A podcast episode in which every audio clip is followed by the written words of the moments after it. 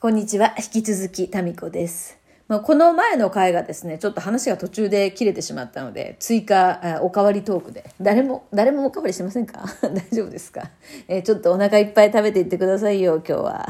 はい、おかわりトークです。えーっと、なんかどうやって好きなことを仕事にしてきたかっていうような、ノウハウ本とかね、いろんな情報ってあると思うんですけど、まあ、ちょっと多分そこにね、参考になるのか。あ、いかんでもなんかちょっとうっかりためになってしまうかもしれないタミコ。この番組はそういう番組じゃないのよね。誰？はい、大丈夫ですか？はい。私は今一人でですね、新聞を読みながら、えーもうそろそろ新聞も片付けてね、2階でやるべきことをやろうと思ったんですけど、ちょっとね、もう一回喋ってからと思ってここにおりますが、いやいやいや、なんか改めてさ、なんか今まで、そう、振り返り大事よね。うん、振り返ってみると、まあ、今すごい幸せだなと思いながら過ごさせていただいているわけで、いや、ある意味ね、そこで行くとっていうか、ある意味っていうかさ、成功者だよね。こんなさ、だらしない格好をしてさ、狭いさ、築30年以上の家に住んでさ、なんか夕飯作るのだるいんですけど、とかって言ってますけど、いや、私思うんだよね。私成功者じゃないって。はいえ？大丈夫です。あの、飲んでませんから。すごいお酒飲んでない最近全然さ。いや、そう。なんでかっていうと、だってさ、幸せだからですよ。それはね、いろんなね、問題、課題はありますよ。長男とのこととかね。えーパートナーシップは課題っていうかもう諦めの領域に入りましてね。この大気圏を突破したんですよ。無重力状態。もうストレスの無重力状態に入りまして、なんかそれはそれでね、いいんですよ。だからわざわざそこにさ、問題を見つける必要もなく、今いい感じなんですよ。で、仕事もそんなにさ、なんか、7桁、8桁、9桁とか言ってないけれども、そもそもそんな必要あるみたいなところで冷静にね、考えてないわけですよ。で、まあなんなら、もうすんごい切り詰めていけばですよ。ヨッシーの給料だけで、なんとかならなくもない。なるのかないや、ならないかもしれない。なるのかもしれない。だから微妙なラインなんですね。年齢的なことも考えて。で、まあだから私も、あの、まあ、お仕事があれば、よりその選択肢が増えるよねっていうは普通の、普通なんですよ。そんなにさ、売り上げをどうのとかって言ってはないし、私ね、そんなにさ、あの、よくさ、すごい儲かってんでしょみたいに、あの、見られるんですけど、え、そんなに儲かってないですよね。てか、あんま計算してないみたいな。なんかそういう感じなんですよ。ね。なんだけど、だからさ、どこをとっても、その、万人に羨ましがられる、そういう要素はないんですよね。だって何もないと思いませんだってさ、よく考えたら何もないんですよ。そう。なんか、万年なんかさ、ゆるくダイエットしてますし、劇的に大成功とかもないし、だから、いわゆるみんなが欲しいと思ってるやつ、美貌、あとスタイル、なんか子供の、なんていうか、頭のいいお子ちゃま、賢いお子ちゃま、子育てのなんか流儀、パートナーシップ、愛され妻、みたいな。愛され妻。いや、愛され妻とか言ってる人ほど旦那不倫してるよね。意地悪。いや、この間さ、病院のね、待合室で読んでたね、雑誌にさ、書いてあったの。あの、どこ調べだったかちょっと今手元にデータないんだけど、不倫のさ、割合がびっくりするよ。びっくりする。あの、彼女がいて、他のパートナーがいる。つまり、えー不倫、不倫じゃないけどね、いるっていう方は76%。で、既婚者で不倫してるっていう男性が50、なんか5割ぐらい。だから半分ぐらいなんですね。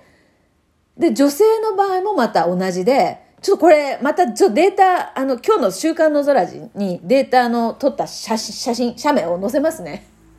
で、結構多いんですよ。だからなんか、愛され妻は確かにそうかもしれないけど、多分他の人も愛してるよね。みたいなさ。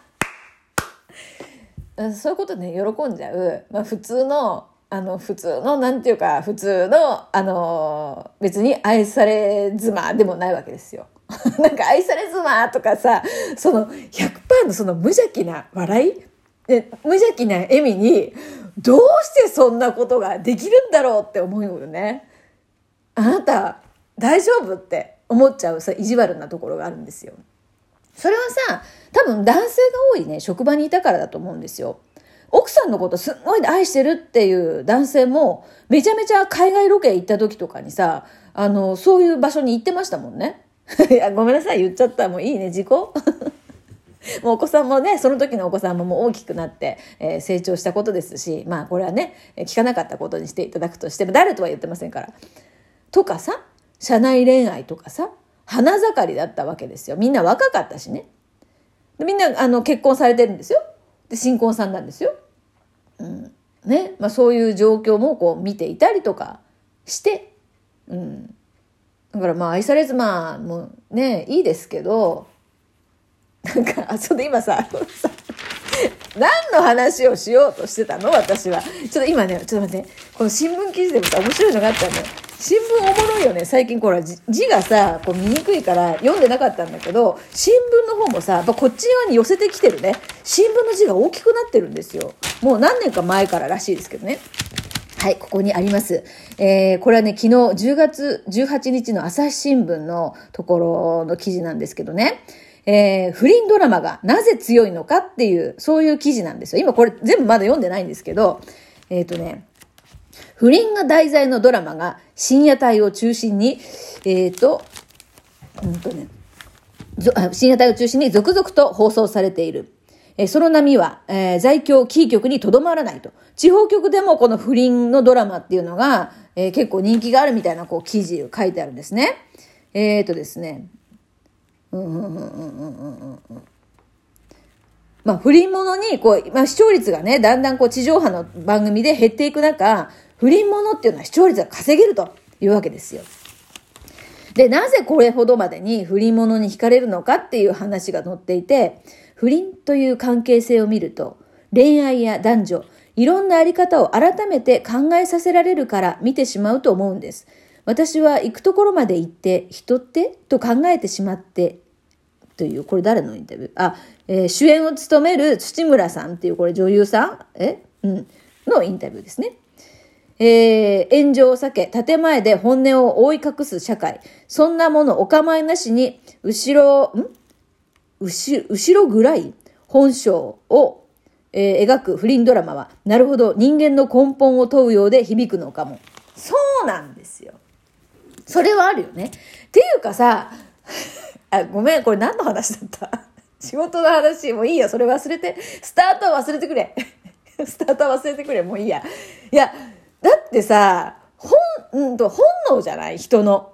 だから、このなんか、生涯、一人の人っていうのもまた、それもまた、その人がすごく大事だったら、その本能に従うもありなんだけど、なんかね、その不倫って絶対ダメっていう、その圧が、なんかね、何か違う方向に行くんですよ。まあ不倫だけじゃなくって、ここにも書いてあるけど、不倫っていうところに、こう、そこからこう、マグマが出ているだけで、実はあらゆるところでの、こう、抑制とか圧力、自分の本音を抑え込むっていうのが、この不倫にね、走る一個の、まあ、原因じゃないかなって思うんですよね。